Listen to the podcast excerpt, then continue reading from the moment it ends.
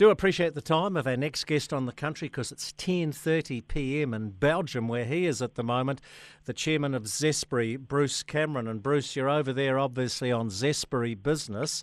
Um, there's a bit of footy tied in as well, plus a wee bit of historical tourism. Yeah, we've got around uh, uh, 50 odd um, of our kiwifruit growers uh, on a tour here, um, and uh, great to have them back in the market, Jamie, um, after a three year absence. Um, because you know, uh, seeing is believing, um, and it's just great for them to appreciate, um, you know, the momentum that we still have in the market here. Um, you know, the prices that we're getting, uh, you know, are, are right up there. Um, we obviously still have to work on the um, the costs that come in getting it here through the supply chain to improve our margin. But um, no, look, it's uh, it's great to have them here.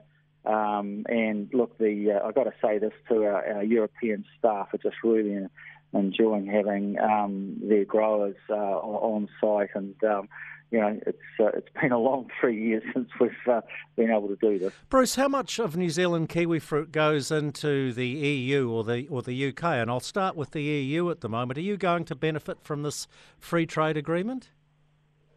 Yeah, so so um, you know uh, we were we were putting in around about um, oh 60 million trays, um, you know, uh, before we sort of hit that um, um, slump in, in, volume due to the the, the climatic uh, events that we had in New Zealand. Uh, that started this time last year with frosts, and you know, then obviously Cyclone Gabrielle and and all those other events that hail, uh, you know, the rains um, which which um, you know put us well behind in volumes. But um, you know we expect to be back up. We've got a lift in the national crop this year. Um, of coming at us of around 50 million trays, Jamie. We, we, are looking to be um, exporting around 180 million trays of kiwi fruit this year, so we're really excited to be back up um, where we need to be. Well, and Bruce, that begs the question: Can you find a home for it all?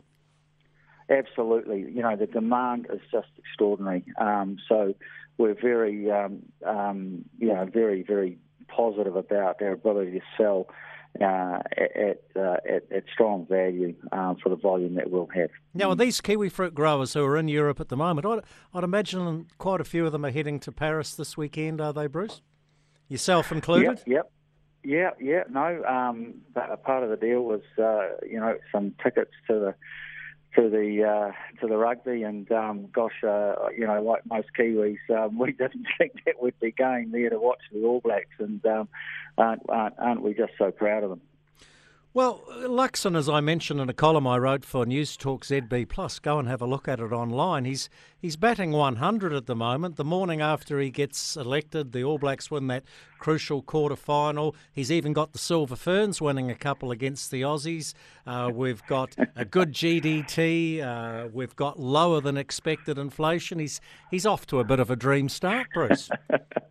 well, I think after the last couple of years, Jamie, we, we all need some damn good news, and, and uh, you know if we've got some tailwinds um, c- coming our way, uh, I, I think the the rural sector in New Zealand certainly deserves okay. it. It's, hey, been, look, it's been tough. Yeah, it has been tough, and it's a welcome change. Look, we talked about Europe, but our biggest market still remains China. There's some headwinds there. Yeah, um, yeah. No, look, um, you know, the, the the fact of the matter is China is, is our biggest market. Um, you know, we're, we're doing a billion dollars a year there.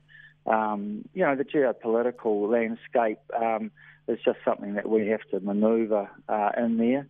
Um, I'm actually heading up um, with Sir John Key uh, next um, next week after I get back from Europe, um, and we've got some meetings with some very senior um, uh, ministers in, in, in, the government in China. So you know, anything that we can do up there to, um, you know, ensure the security of um, our uh, market in there, you know, we're prepared to, to do. Mm. Talk to me about the historical tourism. I think you're in, are you in, or have you just been to, uh, and I hope I get the pronunciation right, Ypres, uh, which is on the Western Front and holds, it's right basically where Passchendaele was, isn't it? Mm. Correct me if I'm yeah. wrong. I haven't been there. It's on my bucket list.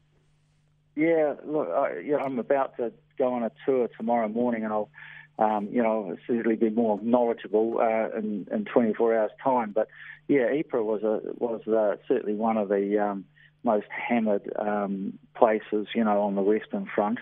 Uh, and uh, you know, even as you roll in here on the train, uh, we, as we were coming down from Antwerp, you know, um, just outside, you know, you start to see all the war cemeteries, and you know, you do get a sense of um, you know appreciation for the extent of um, you know the magnitude of uh, what what went on here. So yeah, um, we've got a, a, a tour tomorrow morning, and um, I'm looking forward to that. And my wife Jill's grandfather, like many New Zealanders, was um, you know here, uh, and fortunately returned to New Zealand, but uh, you know gassed. So uh, yeah, but those uh, tombstones as you come in on the on the train, it's pretty so, uh, sobering. You need to go to that military museum at Le Quesnoy, which is on the French-Belgian yeah. border. Of course, we talked to Don McKinnon about that one. So many things to see on the Western Front. Rightio, as a former junior All Black front row forward, um, Bruce Cameron, you're not only chairman of Zespri, you've got a good rugby pedigree.